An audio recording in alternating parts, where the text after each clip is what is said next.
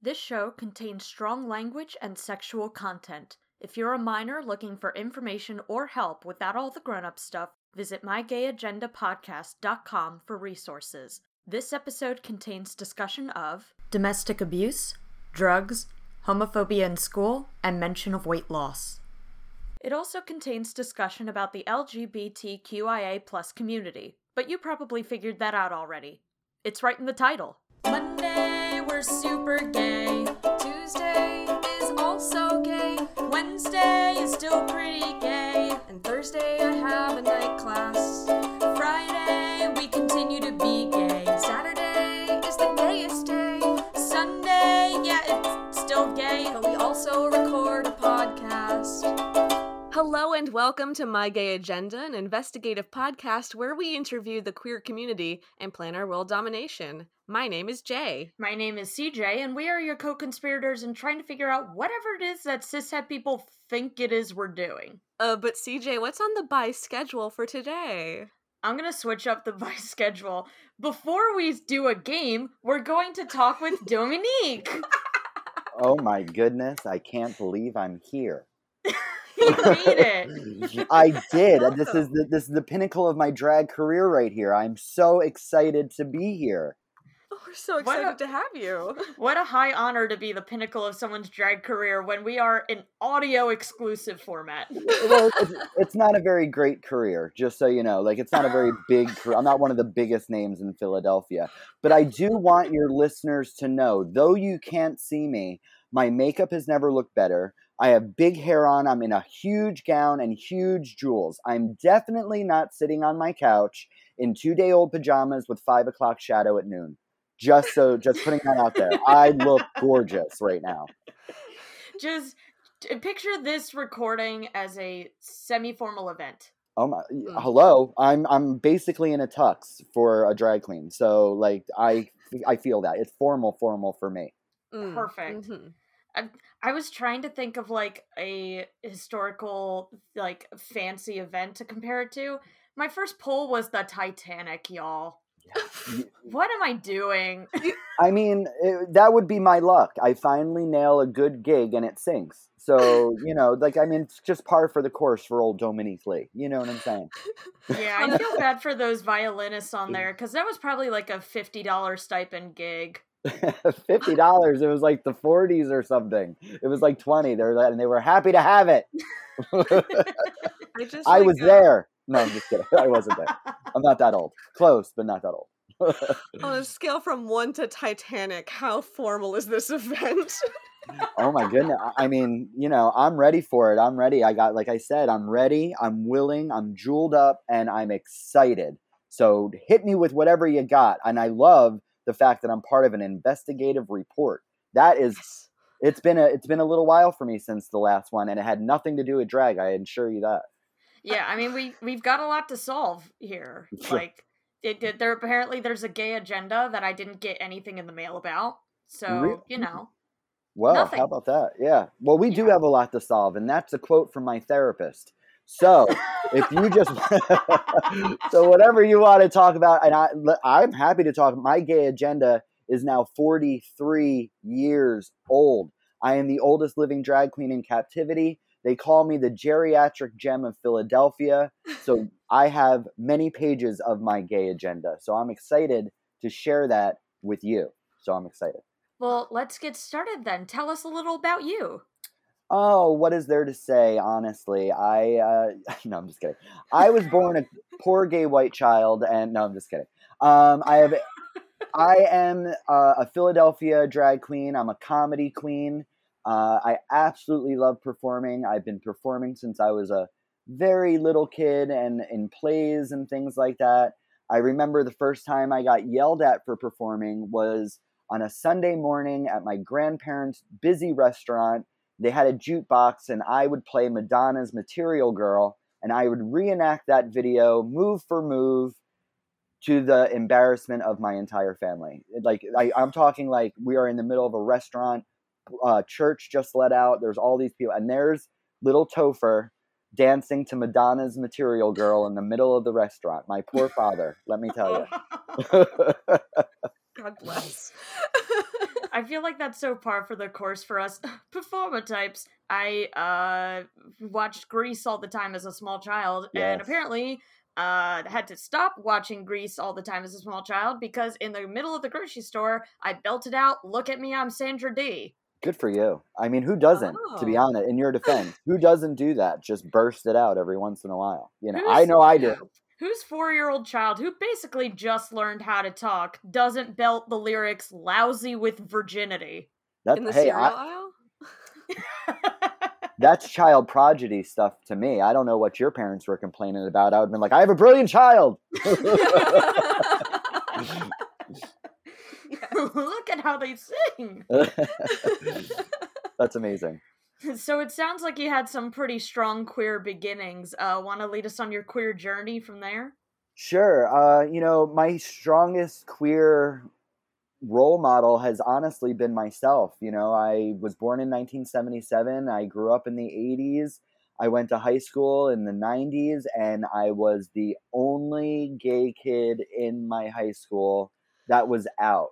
I came out when I was a junior in high school. It was around 1995. And it's funny because, you know, before I came out, I just wanted to blend in. I didn't dress right. I was very in baggy clothes all the time. Like, I was just not myself. And then I got a job at, true story, I got a job at Great Adventure in Jackson, New Jersey. And I got hired as a character. And I just started dating somebody who got a job there, but he was really talented, unlike myself. And he was actually hired to be like one of the singers in Bugs Bunny Land or something like that. So they put me in a character suit, completely covered from head to toe.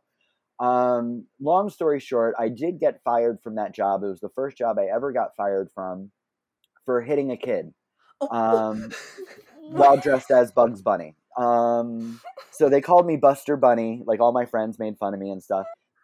Here's the details of that story. I would love to know the details of that story. I was 16. The kid was 14. Okay. Like, so it's not like I was like, you know, some gross person beating up children. Right, more like a peer. Yeah. My bosses called it a kid. So I was like, all right, whatever. Right. We used to get beat up so bad at Great Adventure when we were dressed up like characters. And one time I just snapped and this kid hit me and I chased him around the fountain at the entranceway to the park. I sweeped his leg because Bugs Bunny had huge feet. And then I just started pounding on him. Like, it was and all of a sudden you hear, Bugs Bunny main stage, please come backstage. Bugs Bunny main stage, please come backstage immediately. So I gave him one more kick to the gut and I walked backstage. I was very mad. And they were like, you're so fired. I'm like, I don't care. I'm only 16 years old, you know? So, but point of order, like, you know, the silver lining of that story, I lost 40 pounds in one summer because the average costume was 30 degrees hotter inside the costume than it was outside. So while you're like, oh, it's kind of chilly, let me grab my sweater, it's 70, it was literally 100 degrees in my costume. And it was like being in a sauna, and I lost 40 pounds in one summer. It was a better diet than mono. I'm telling you, it was amazing. I absolutely loved it. So then when I went back to high school, you know, me and the boy I was dating just hit a year after that summer. And, you know, I was proud and I was wearing his little, you know, varsity chorus jacket. Don't get excited. But I was wearing his like varsity chorus jacket at my school. And I was the first boy in East Brunswick High School's history to bring a same-sex partner to the prom. And hold your applause. They had to have a PTA meeting about it because they weren't sure how it would have affected, you know, other students in 1996. And so eventually, long story short, we had to have my lawyer, my family's lawyer, drop off our prom bid and ask if there was any problem. And the school said no. So I brought my first boyfriend, to my prom in 1996. So I'm a pioneer, so show me some respect. Good Lord. No, I'm just kidding. It was no big deal. I had a great time. He had a great time. We ended up dancing with most of my girlfriends the entire night because it was weird. It was like, you know, it's tough being like a gay youth. Like I couldn't imagine what gay youth go through now. I hope it's a little bit easier than when I went to high school, and I'm sure it is. But I'm sure, like, you know, everyone's problems are huge because they're their own. So mm-hmm. I don't want to take away any feelings of, oh, you know, life is very hard for especially gay youth. But I did my best to make it better, and I hope it helped in you know, in some small way, you know. So, and it did actually, because I went back to high school in 1998 to raise money for my drama club. And I was in, and this the story gets better because it doesn't sound like it's going to get good yet. But I went to the bathroom, and this kid came in after me, and you know, like, I'm doing my business and he's doing his business at the other end, mm-hmm. and I go to wash my hands, and he turns and he faces me. He goes, "Are you Christopher Molinari?" And I was just like, "Yeah." And he goes, "You're the one that brought the boy to your prom 2 years ago." And I was like, "Yeah." And he was like, "I'm bringing my boyfriend to the prom this year, and I just wanted to meet you and say hi." And I was like, "Well, good for you." That was a real good moment for me, because, like I said, high school was very, very difficult. If I can go into another story real fast, we actually had an assembly come to our school, and it was teaching us like this was in 1996. It was teaching us differences, like how people are different, and like they discussed other races. They did do a brief skit about a gay student that was being picked on, and they actually dropped the F-bomb in the skit, which was a very difficult word for me back then, as I'm sure you can imagine. It's still difficult for people now. So when they dropped the F-bomb, the audience behind me cheered, like we're all sitting in the auditorium, and a lot of the students clapped. And I just sank so low into my seat because I was a drama kid. So we were in my theater. So, of course, I was in the front row. Right. And then after the play, as most plays in high school do, they did a question and answer type thing.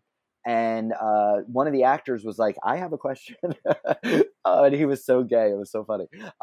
He was like, "I have a question." And he was like, "Why did you guys clap when, you know, during this skit or whatever at this particular point?" And I'll never forget this as long as I live. But from the back of the theater, you hear this one voice say, "I'll tell you why." And he gets up, and people start hooting and hollering, and he's walking down the aisle. And he goes, "I'll tell you why." He goes, "Because in my religion and in my life and in my family, we were taught that homosexuality is a disgrace. And people like him," and he pointed right at me, "are going to hell and are absolutely disgusting and blah, blah, blah, blah, blah, blah, blah." Well, you know, I mean, how strong can a 17-year-old gay kid be? I got up and I ran out of the auditorium. Luckily, some of the actors were still backstage. They went out the side door, saw me run out, and grabbed me and pulled me aside. So while everybody left, they all just surrounded me, and they all hugged me, and they all told me that how brave and how important I am. And so, honestly, to go back and answer your question, one of my first gay role models is a complete stranger that came to my school and did a play with a theater group back in 1996. And no matter how hard times got, somewhere in my heart always went back to that moment of support and of love and of hope. So, to answer your very first question that happened over 14 minutes ago, my gay role model is someone that I do not know, but I will always love and respect in my heart.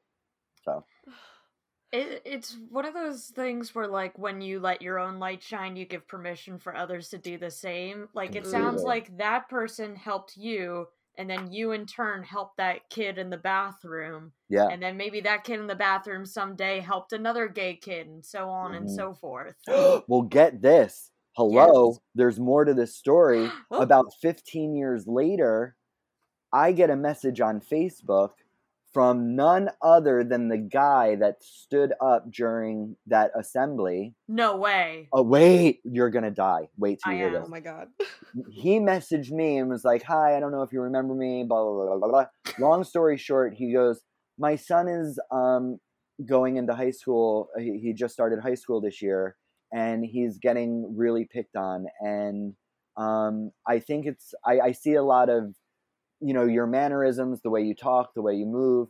I think he goes, I think he's gay, and I want him to know that I'm here for him and I love him and he's my son. Is there any advice that you would give me? Isn't that a kick in the pants? My bully is calling me to ask for advice on how he should handle his gay son. Karma. Oh my goodness. I'm just kidding.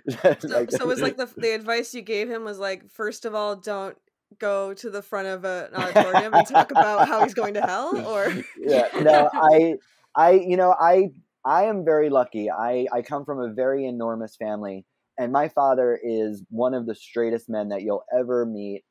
He's a mechanic. He was drafted for the Yankees. He's just a very hardworking blue collar man. He obviously didn't go to the Yankees.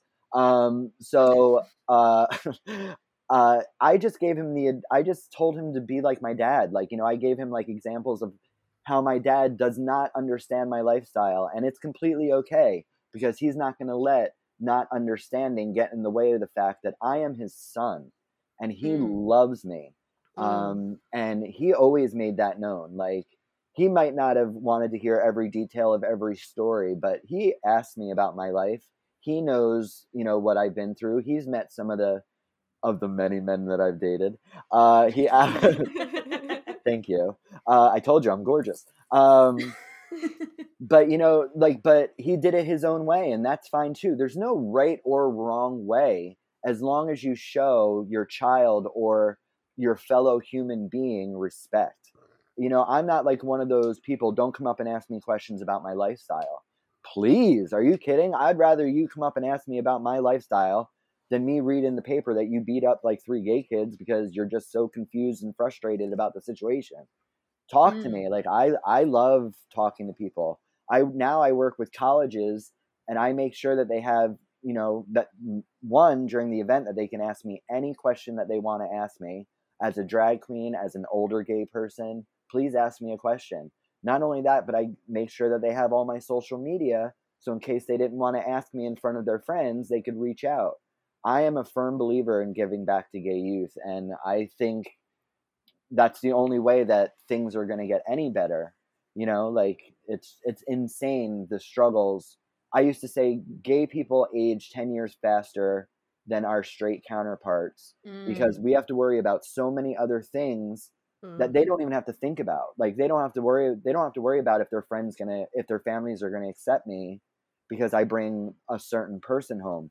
They don't have to worry about, I know I feel this way. I've been taught all my life that it is wrong, and I grew up Sicilian, very religious, that I'm going to hell. You know, so we have to take that upon ourselves, and we have to process that ourselves. And it ages you. It really does. So while most people are out playing ball, you're like, oh, I just wish I was normal. What is normal anymore? You know what I mean? Like, and still not knowing what normal is at 43 years old. I would like to be normal, but I am normal. I am myself. I am a product of my environment. I am the world, honey. And I love it. And anything that you go through, what does not kill you makes you stronger, has been a motto of mine. And you are the person you are because of the things you go through is definitely something that I can relate to, because I love myself today, but I don't know if I would be the same person if I didn't go through all the things that I went through when I was younger. You know, you grow, you adapt. Every day is a new day to learn something and better yourself.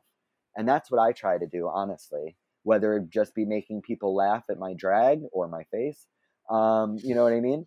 But you have to do something to make the world a better place. And being yourself is one of those things. So never doubt yourself, never question yourself, but always grow. Yeah.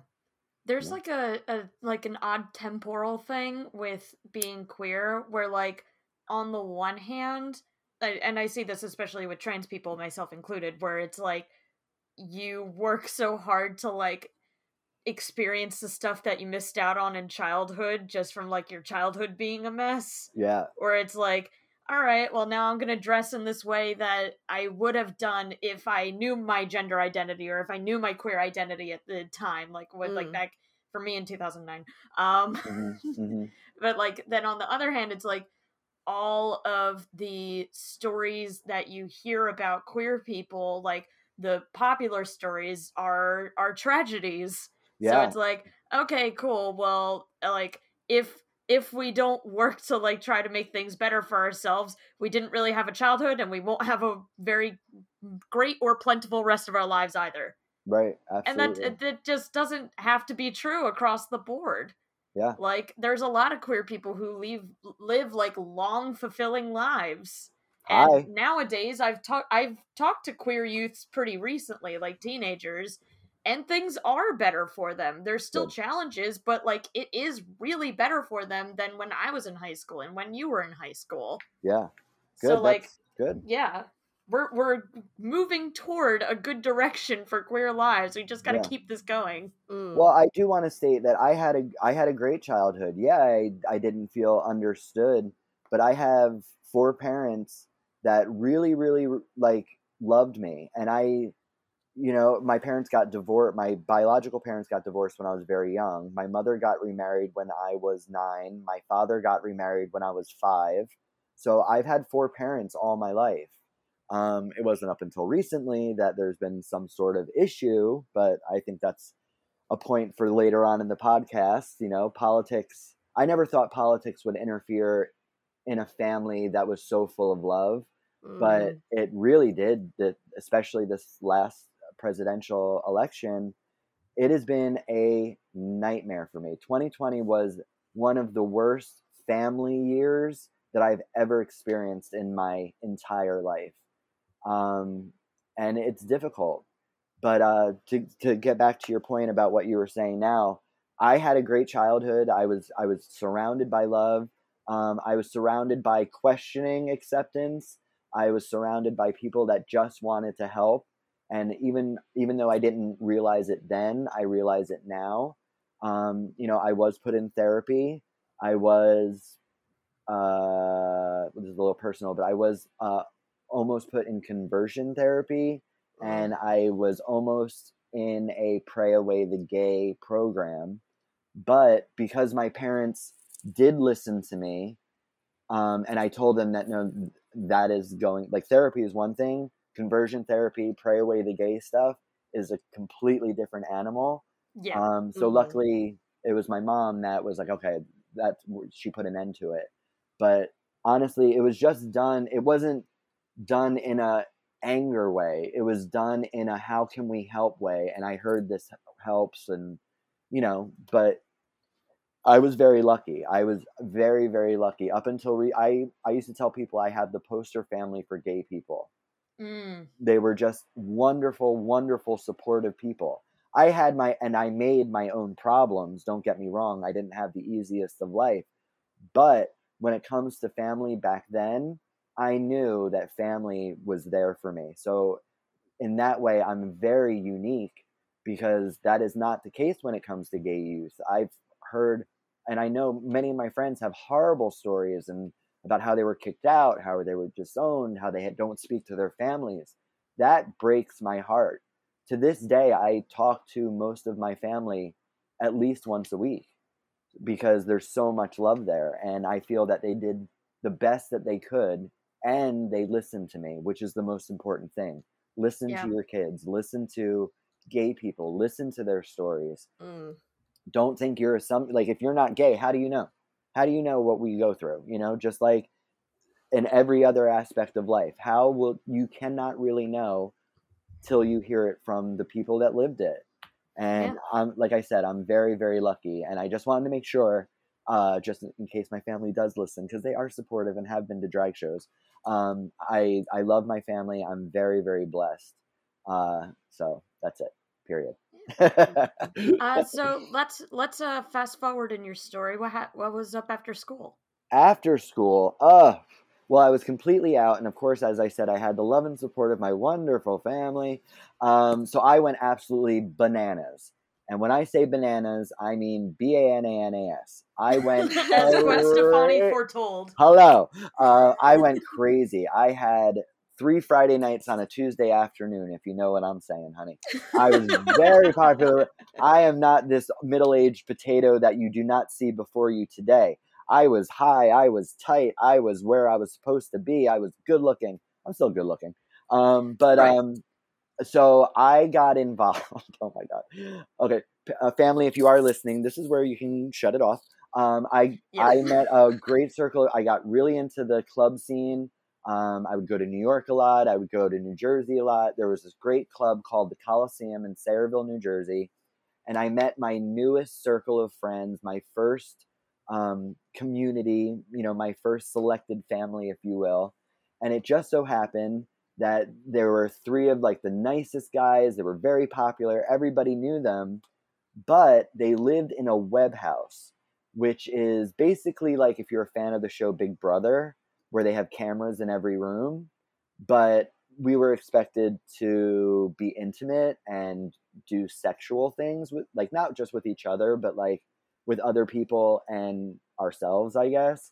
So I moved into this web house with my friends, and it was this gorgeous 2-floor condo. Everything was paid for. Everything was paid for. Food, bills, rent, everything was paid for. They actually also gave us, we called it an allowance. They would call it pay. We were three 20-ish year old boys living in this beautiful house that we could never afford. But so I did I lived there for 2 years, and there were certain criteria we had to fill, and we were allowed to bring people over, but anybody that walked in our house had to sign a waiver, because as soon as you walked in the house, you were being broadcasted on the internet. And I'm not talking about the internet today. I'm talking about dial-up internet. It was, people really wanted to see you and would spend days on end just watching you. But we had cameras in every bedroom. We had cameras in the kitchen, in the living room, in the bathroom. It was so gross. It was ugh. But honestly, it was a lot of fun. It was a lot of fun. But I did get very involved in drugs, which, was a very scary time towards the end. We lived in this web house for 2 years. I started doing drugs a lot, mostly cocaine. E was a big with us. We would do trail mix with K, and we did every alphabet. We did everything but shoot drugs into us, because I am petrified of needles. I don't have any I don't have any tattoos or anything. I did get pierced a couple times, but that's, whatever. I feel like that's different. I did that for the boys. So, there was a reason. There was no good reason to do the amount and the kinds of drugs that we did back then. But we'd go to New York City, and we would, I wouldn't say we would sell, but we would sell drugs at clubs in New York City. We'd go to the Limelight every Sunday. We'd go to the Roxy every Saturday. We'd go to Curfew and Tunnel every Friday. We would have whatever we would have on us, and people would ask if we, had anything, and we'd say yes. And we would make them expose themselves in the club to prove that they weren't cops. Just so everybody knows. That kind of expose themselves. Yes. Okay, I was like, what direction? We were in the middle of the Limelight in New York City, which I don't know if any of you folks know the Limelight, but the Limelight was one of the most amazing clubs in New York City. It was literally a hollowed out old church, and it still had the stained glass. It still had the risers and stuff like that. And people would just party their faces off. It was absolutely insane. The things you saw, the things you did. Hopefully you don't remember most of them, which I don't, but it was just an amazing time. It was just an amazing time in my life. But then, you know, as it often does, drugs got in the way. We all ended up leaving the web house together, and we ended up moving in with one of our fans who happened to be a former NFL pro football player. And he, this person was in love with, we used to call him our leader. There was three of us. There mm-hmm. was the smart one, Anthony, who was our leader. There was the nice one, Ray. And then there was the funny one, me. I'm always the funny one. I'm never the hot one. It sucks. But, but so we all moved in with this guy, but he really only wanted Anthony. So Ray and I ended up getting kicked out. And I met this boy over the course of that time, and he convinced me to move to Paris, Illinois. And and we were dating, like, on and off, and all my friends hated him. He was this really, like, pale-looking goth boy that was, like, covered in tattoos, and he barely spoke. But I just loved him. I thought he was one of the dreamiest boys I've ever seen. And he was so super nice to me. And he, like, literally, he literally, like, loved me from the day he saw me. Like, and it showed. So when he convinced me to move to Paris, Illinois, I said, well, I have nowhere else to go. So we ended up moving there. And that's when things just went, it was like the darkest time in my life. He started getting very physically abusive. There was a lot of drugs still. It was just a really, really, really bad time. And it's like one of the times that I won't hold in my heart, but I'll definitely keep in my memory, because I know, like, that is the worst thing that could ever happen, that has ever happened to me. Luckily, I met this girl there who had a daughter, and she was just so sweet. And I got a job at a video store. And one day I went into work, and I was beaten up, but I had to work. And plus, going to work meant I wasn't trapped at home with mm-hmm. this guy. And she came in, and she took one look at my face, and she was like, "Are you all right?" And I was like, and I just started crying.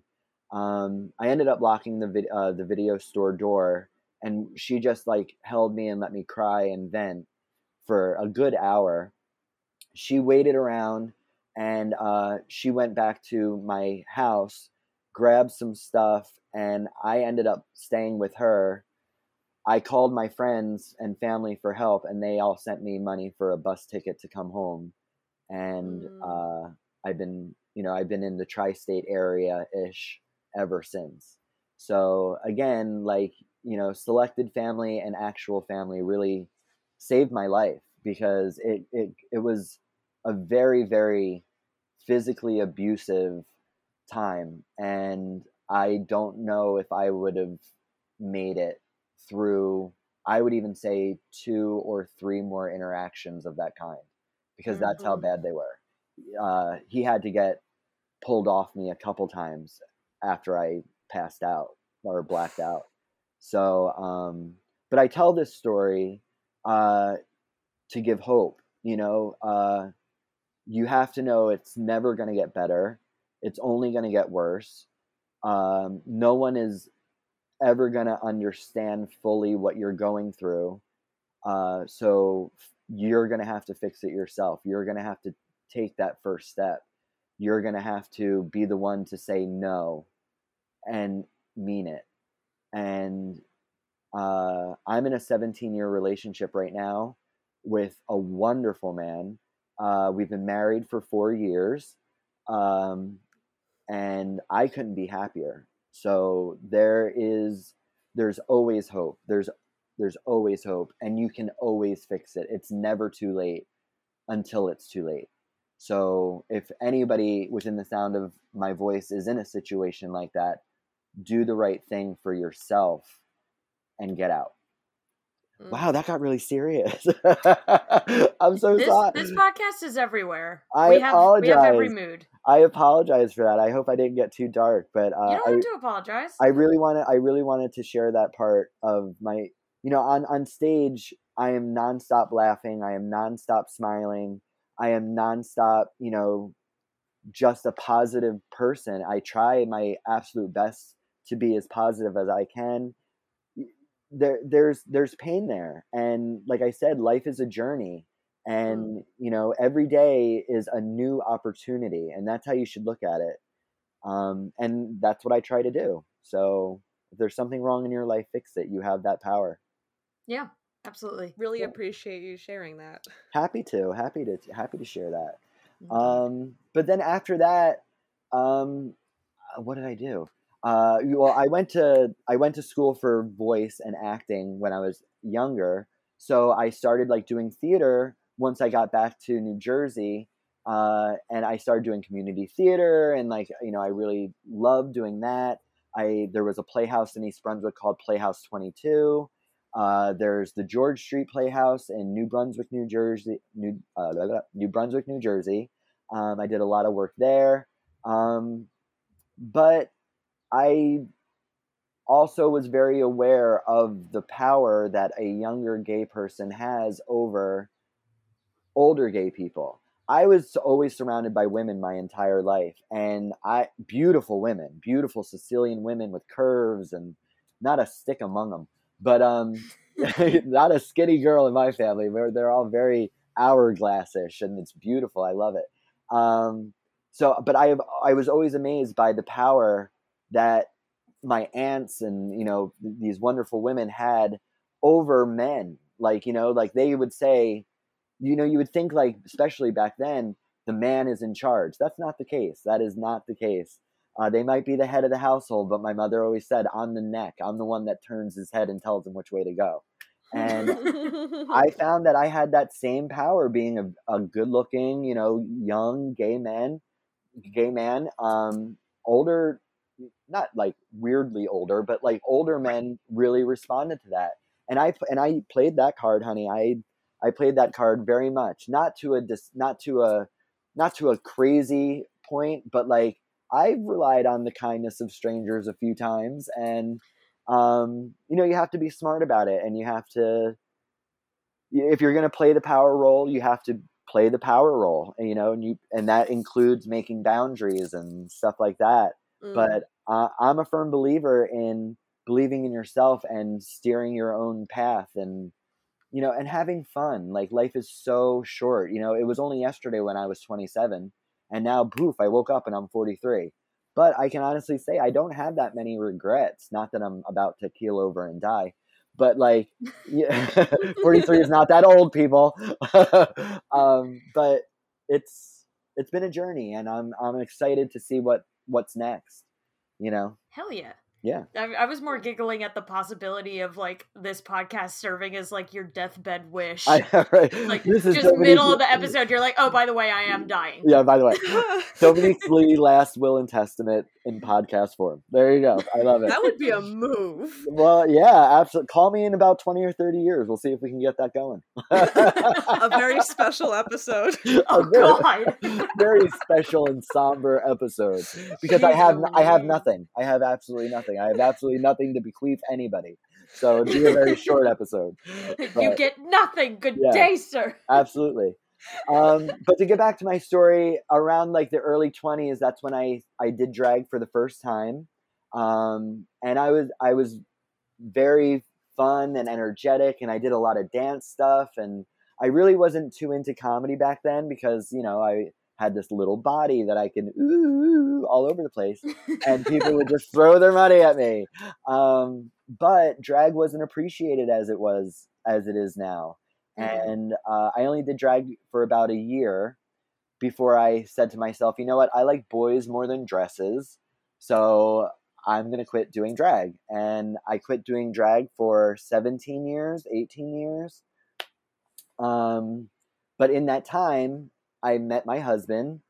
I was working at a small bar in Asbury Park called Georgie's, which is still standing. It's a fabulous little bar in Asbury Park. I absolutely love it. And for whatever reason, I was working security. Like, I'm going to do anything. But they had me work. I weighed like a $1.25 with a brick in my pocket. You know what I mean? You know, sometimes you just gotta hire somebody. You gotta have someone on the books. I think somebody called out, so they were like, "Topher, why don't you go check IDs and work the door?" And I'm like, "Okay." So this is the story of how I met my husband. Grab your popcorn. I'm ready. Okay. So I was working the door, not paying any attention. I was literally on my flip phone playing Tetris or something like that, or Snake or something like that. I never did my job good anyway. Even when I was behind the bar, like I was very talkative and stuff like that.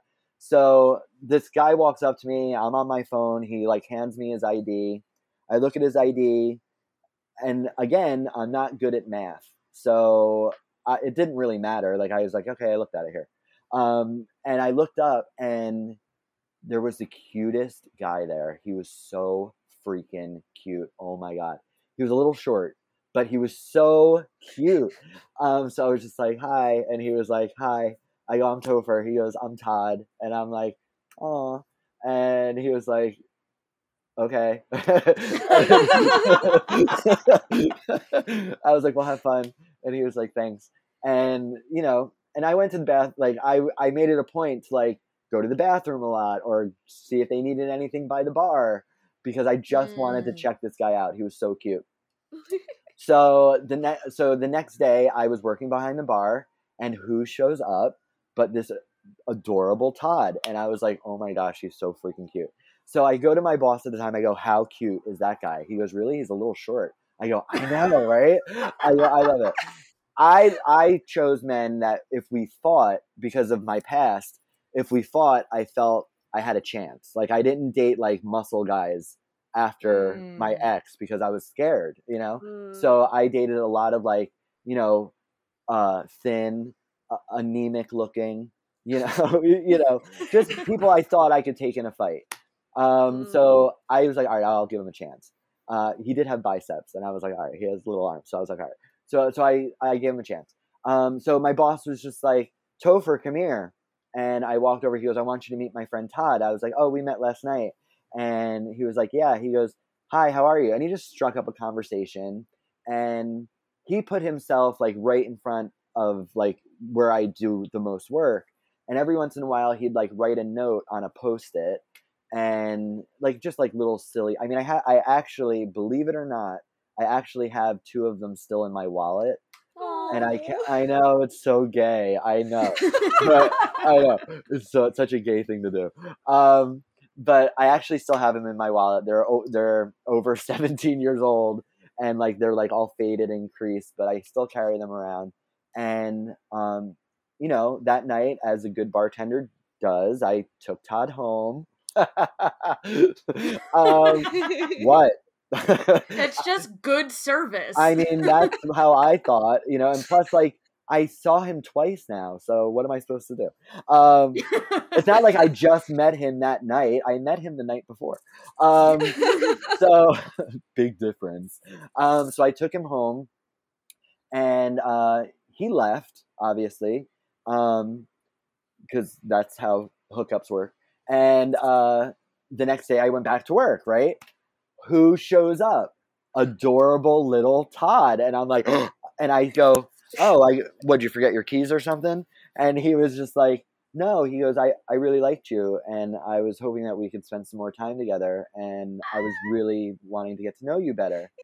And I was like, that's different. I go, sure, why not? We'll try that. You know, why not? I'm game. So that night, and that's the thing. I would go to work at 7:00 and leave at 2:00 in the morning. Todd would stay there from 7:00 to 2:00 a.m. Oh, he was so cute. And he would still let me, I'm jumping ahead. So he brought me home, but funny thing happened. I was sleeping with my landlord at the time and his wife found out and she got all bent out of shape for some reason. Like, get over it. God. If anything, I'm helping you out. He's not dry humping you for 20 minutes before something happens. So, but she didn't look at it that way. So I wonder why. She made him kick me out of my apartment, So I come home and all my stuff is on the front porch of my apartment. It was a good area of town, so I wasn't that worried about it. But I was so mad. And there was a note saying, my wife found out, you have to leave. Here's your security deposit back. And I'm like, ugh. You got your security deposit? Good for you. So that's the thing you have to do to get it back. Yeah, I've been refused my security deposit for less, honestly. Congrats. Try putting out. I don't know. No, I'm just kidding. Don't. That was a joke. That was a joke. Please don't. I'm not suggesting that. Yeah. You know what? I'll take your advice. There you go. So Todd was like, well, you can stay with me. So 3 days after I met this guy, I ended up moving into this guy's apartment. We were very lesbian about it, to be honest. Yeah, yeah, but we've been together ever since. We did break up like year 8, but it was only for, I say a month, he says 2 weeks. But Todd paid like all the bills in advance, and he paid the rent in advance. And I would call him every day. Or I'd send him pictures of me like sitting there crying or something like that because I'm gay. And he ended up coming back. So we did break up once, but it was 7 years later. But in the beginning of our relationship, Todd would drive me to my job and he would sit there from 7 o'clock to 2 o'clock. And I told him, look, I go, I'm not used to having a boyfriend. Like I'm not used to it. And I'm probably not going to be really good at it at first. I go, but especially when you're at my job, I have to flirt. I have to, you know, make money and stuff like that. Like I'm a bartender at a gay bar. Mm-hmm. So, and he understood that and he was very accepting and, you know, Todd wasn't out yet. And, the first Mother's Day we were together. Okay. So fun fact about me is if I'm in a car for more than 20 minutes, I'm falling asleep. I don't know what it is. I also have not driven since 1997 because I got into a horrible accident because I fell asleep while driving in a car. So I haven't had a license since 1997 by choice. I could have gotten my license 1,000 times over, but I'm just a really bad driver.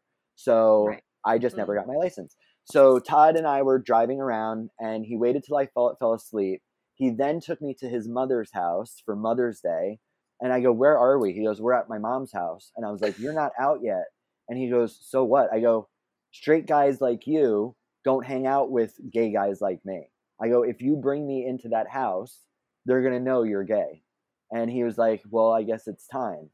So, yeah. So at 32 years old, Todd came out of the closet to his family because he did it for himself.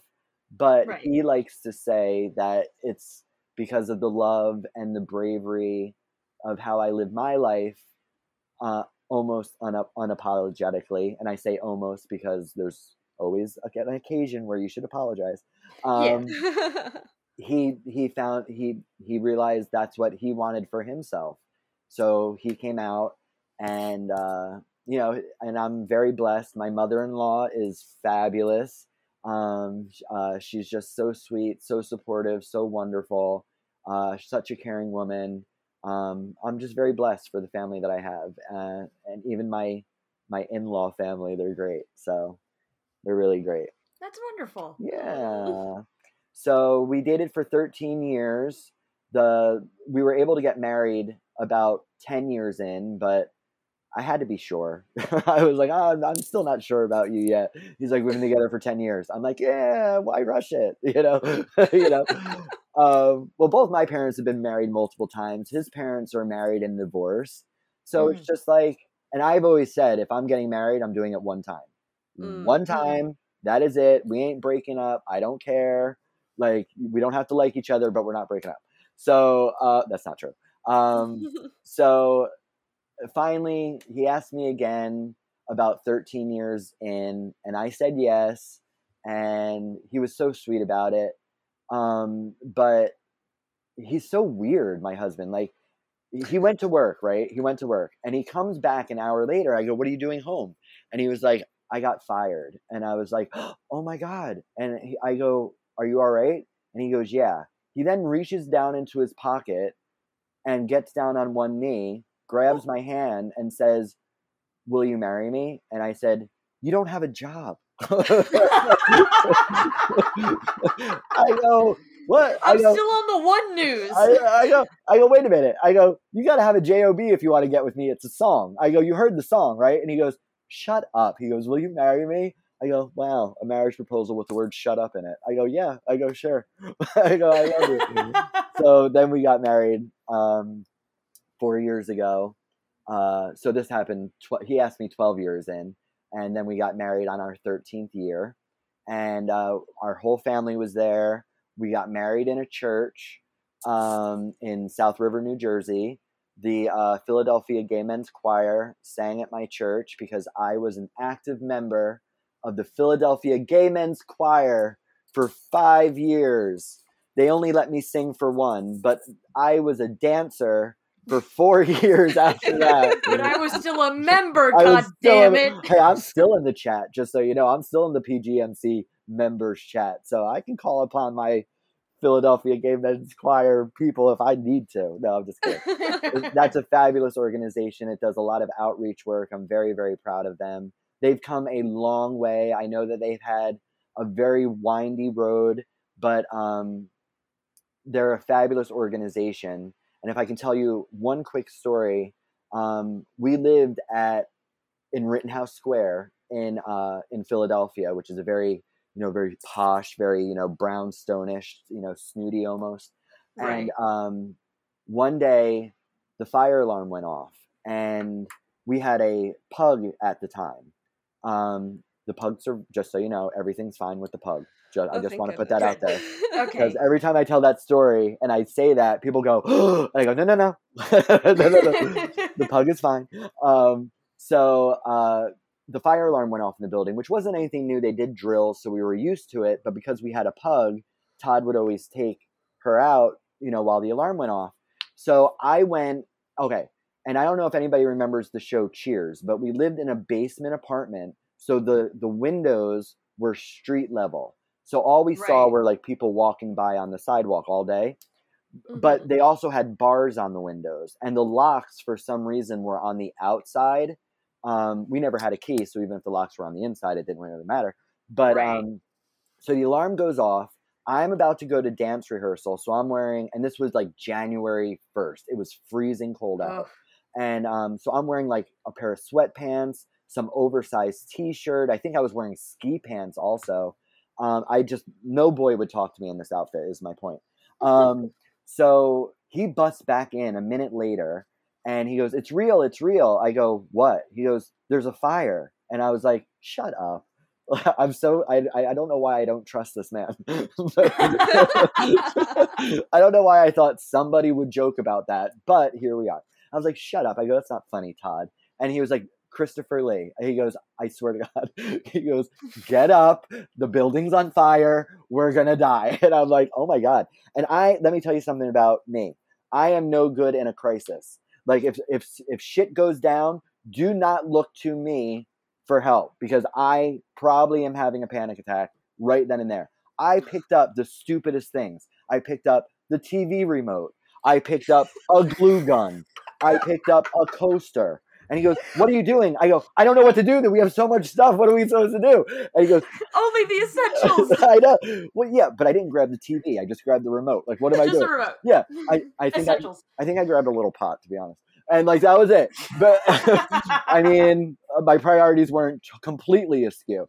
So I was just like, oh my God. So he wraps his hand around my waist and he's dragging me. I'm crying. I'm screaming. We open the door.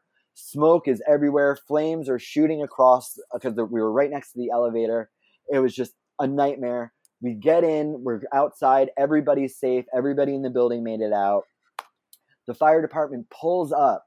They get their big hoses. They break my living room and my bedroom window.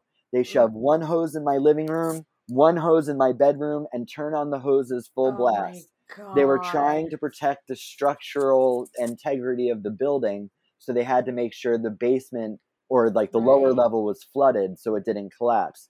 And we literally just moved here from Maine. And like, we bought a new bed, we bought a new clothes. We bought new electronic equipment. I've been the same size since 1996. So I had clothes from high school that still fit and I still look fantastic in, because I didn't hit 40 yet. And so we lost everything. Here's my point. I was a member of the Philadelphia Gay Men's Chorus. That was the first year I got accepted. I was a member for literally a month. They did not know me from a can of paint.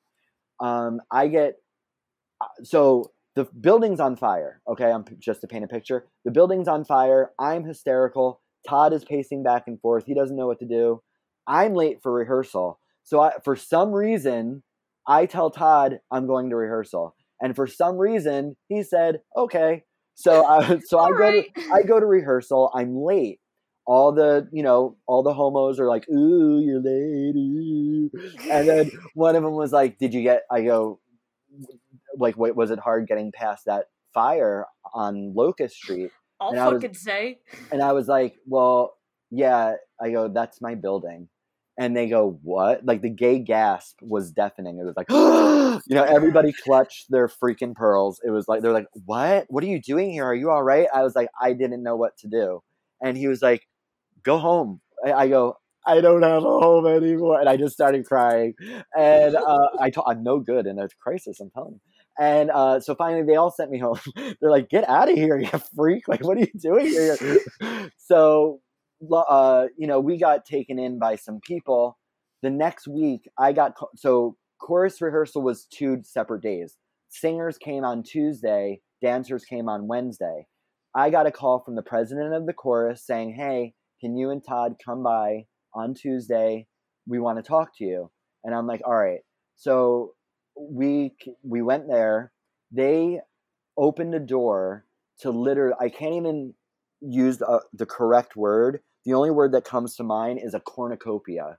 Like, there was boxes and boxes of clothes, of food, of like toiletries, of just, they all like pulled together, not knowing me. All they knew of me is I'm a member of this organization. I just signed up and my house burnt down.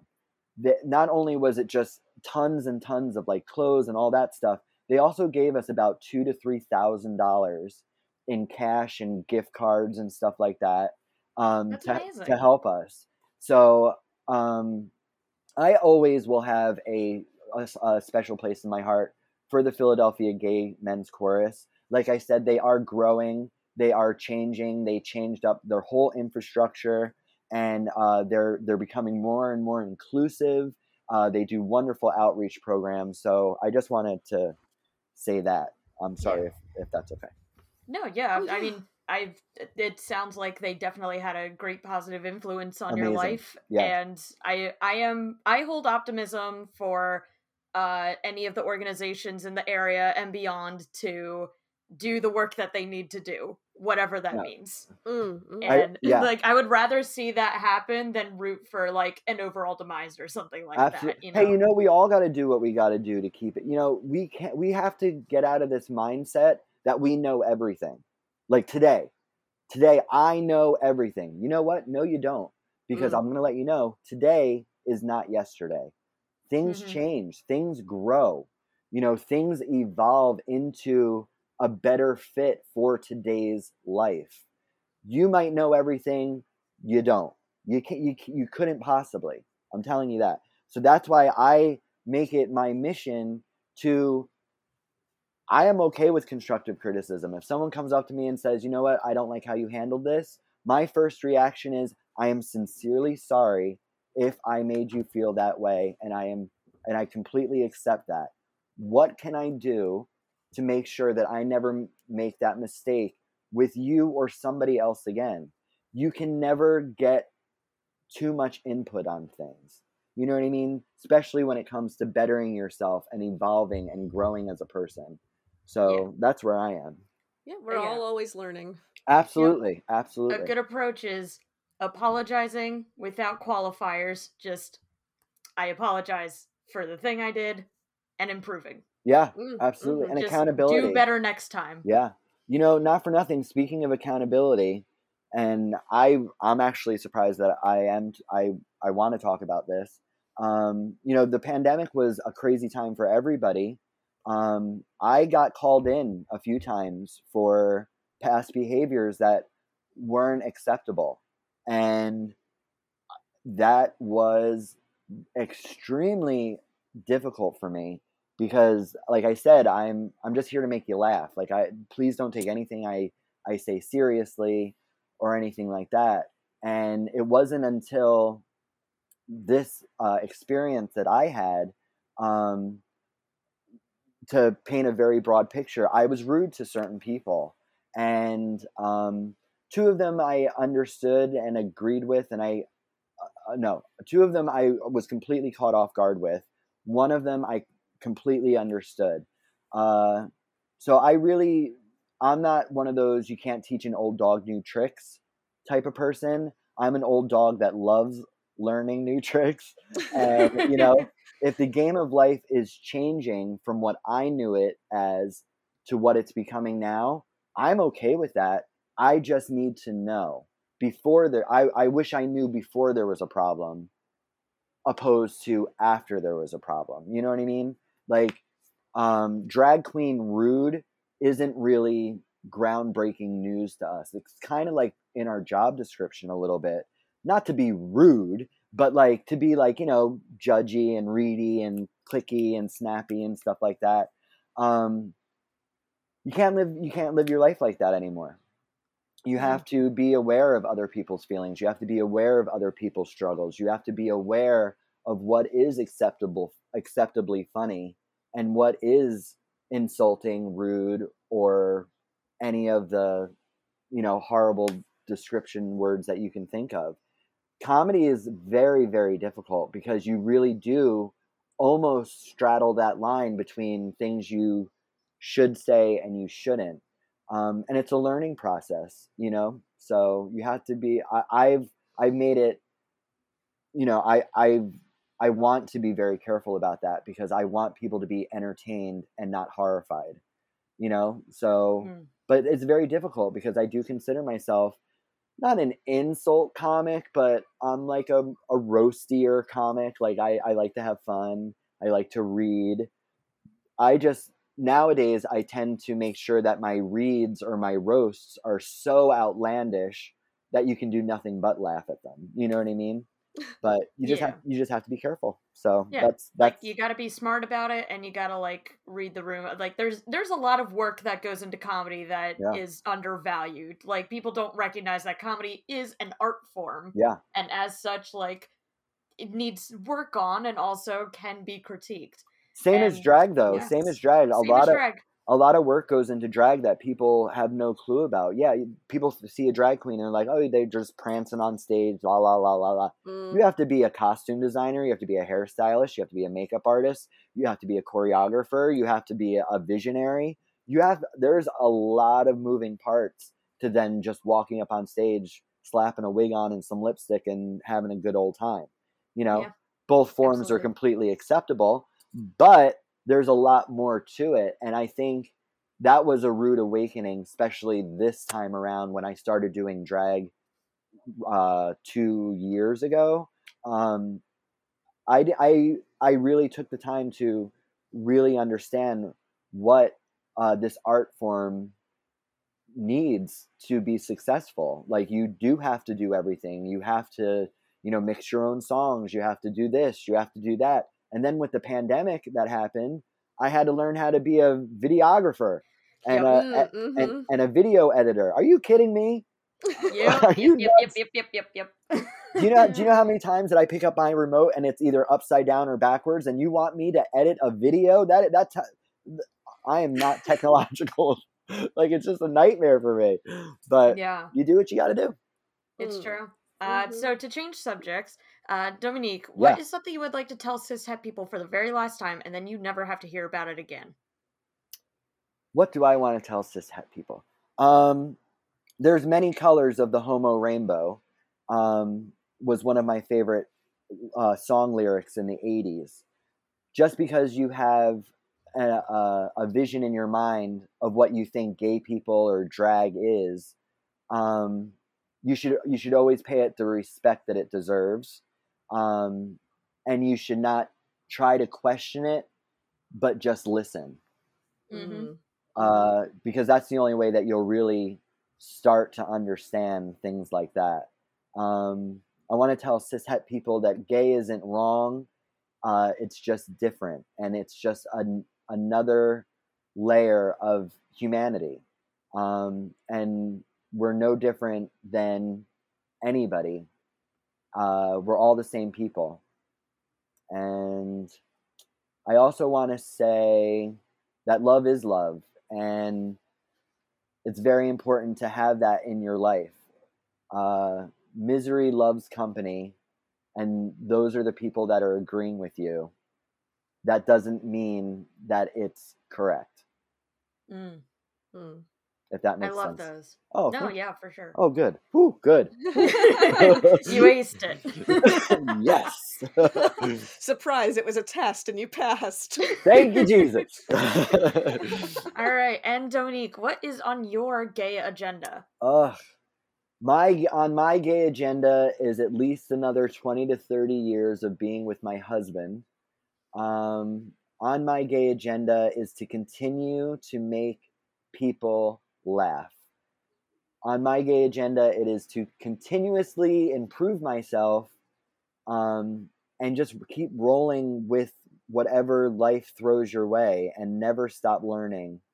And my gay agenda is more unity in the community.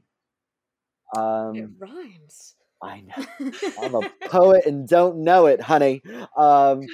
No, I think that's the one thing that I actually think like that is the one answer that we're all for some reason looking for in different directions. We all say that we want it, but there is a fracture in our community. You know, like there is ageism. There is, you know, racism even. There is, you know, the no fats, no femmes, no Asians. That is insane to me. Are you absolutely insane? We need unity in the community. You know, we're all in this together. And the sooner we realize that, I think the better off we all will be, and the easier it will be for everybody to just get along better. You know what I mean? I just know that there's so much potential, not just for our community as gay people, but as in the world, there's so much potential, and peace should be the easiest thing to come across, not just for like war, but even like the silly little fights that you have, like take that second, be like, does this really matter?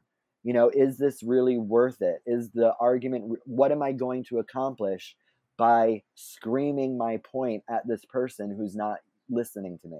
Nothing. You know, find your inner peace. And like I said, we need the unity in the community. So that's on my gay agenda, is just be myself, make people laugh, and listen to others, and always keep learning. I love those. Thank you. Oh my goodness. Look at me. I'm just answering every question correctly. That's fantastic. I want more agenda items that rhyme. Hey, look, it's not a switch. These are all things that I had to think about. No, I'm just kidding.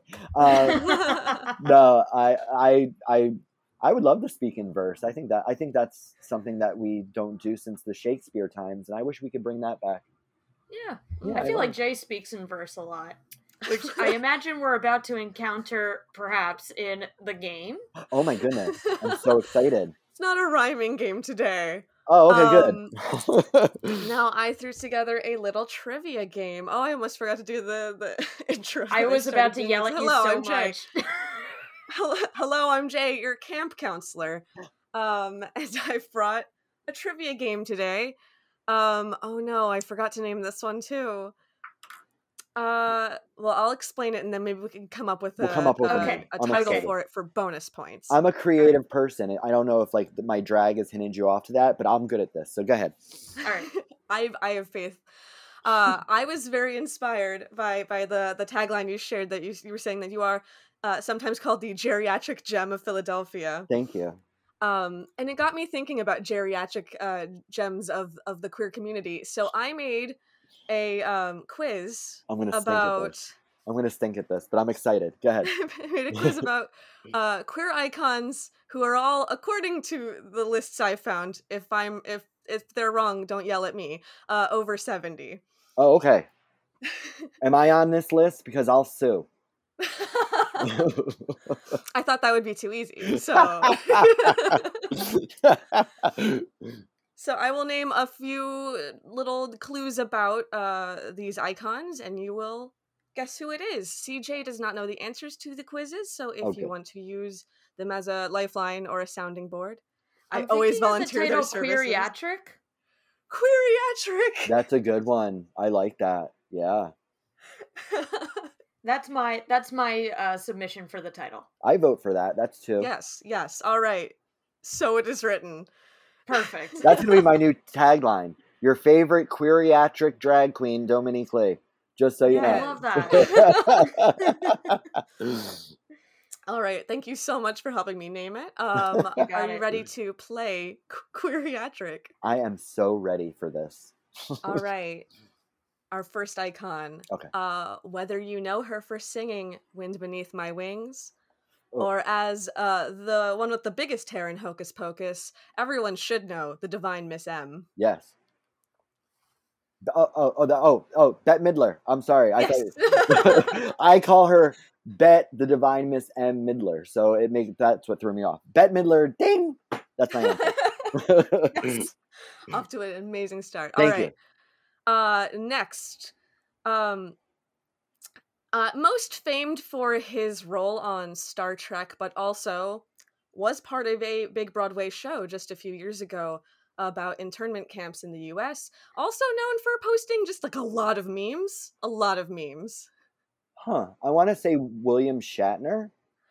I know this one if you do not. Okay. I want to go for my lifeline, CJ. I'm assuming I have a lifeline every round. But yes, yeah. Fantastic. CJ? I mostly know this because of the Broadway thing. I believe it's George Takei. It is George Takei. Hello. Yes. Fantastic. Oh my god. If you threw in a Family Guy thing, I would have been there. That's how uncultured of a drag queen I am. I didn't know Broadway. Go on. Yes. All right. Next we have Judy's daughter. Cabaret star. Just make sure to spell it with a Z. Liza with a Z. Liza with a Z. Liza Minnelli. Yes. Liza Minnelli. Lies. Yes. Wonderful. All right. We are flying through this quiz. I'm nailing it. Wonderful. All right. This one might be a little trickier because we've been doing a lot of performers so far. Okay. But now I bring you a novelist, a short story writer, a poet, and social activist who won the National Book Award for writing The Color Purple. I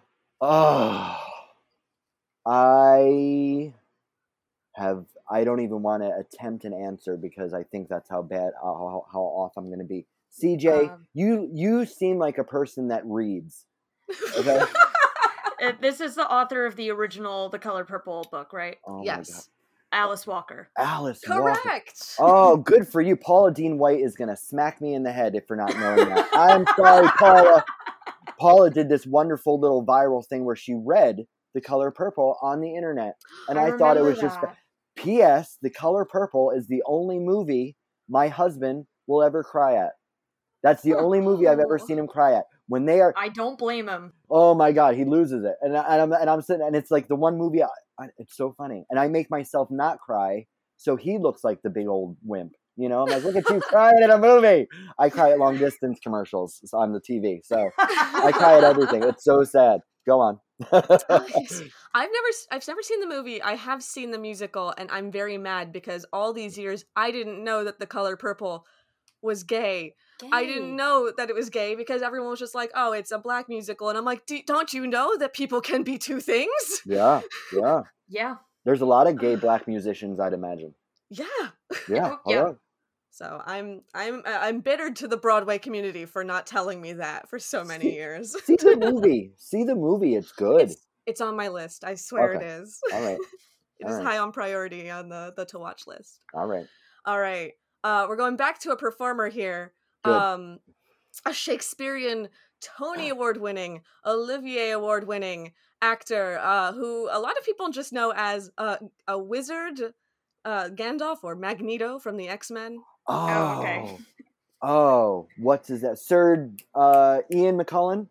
Ian McKellen, yes. Hey! Also, to everyone out there, I'm doing a favor to all the listeners. If you have not Googled young Ian McKellen Hamlet, please look at him as like just young theater twink. I look at him and I'm like, do I want to smooch him? Do I want to be him? The answer is yes. Oh, okay. Good for you. No, yeah, you're right. I just Googled it. Okay. You're absolutely correct. Oh, my God. So did I. Yeah, sign me up for that. Yes. That's my good deed of the day. Thank you. I appreciate that. Thank you for the blessings. All right. And speaking of good deeds, we have our final icon here in the queeriatric quiz.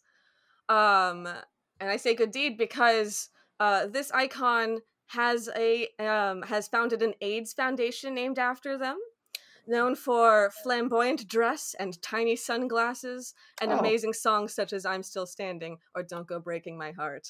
Sir Elton John. Correct. Woo, yes. Me and all these old people know each other. We got each other's number. We're in a private chat on Facebook. So I knew most of them. I'm very proud. Takei, I'm surprised I didn't get. Hello. I love Takei. So cute. I love the idea of Elton John and Liza Minnelli in the same group chat. Oh my gosh. Could you imagine that? A Facebook chat. Yes.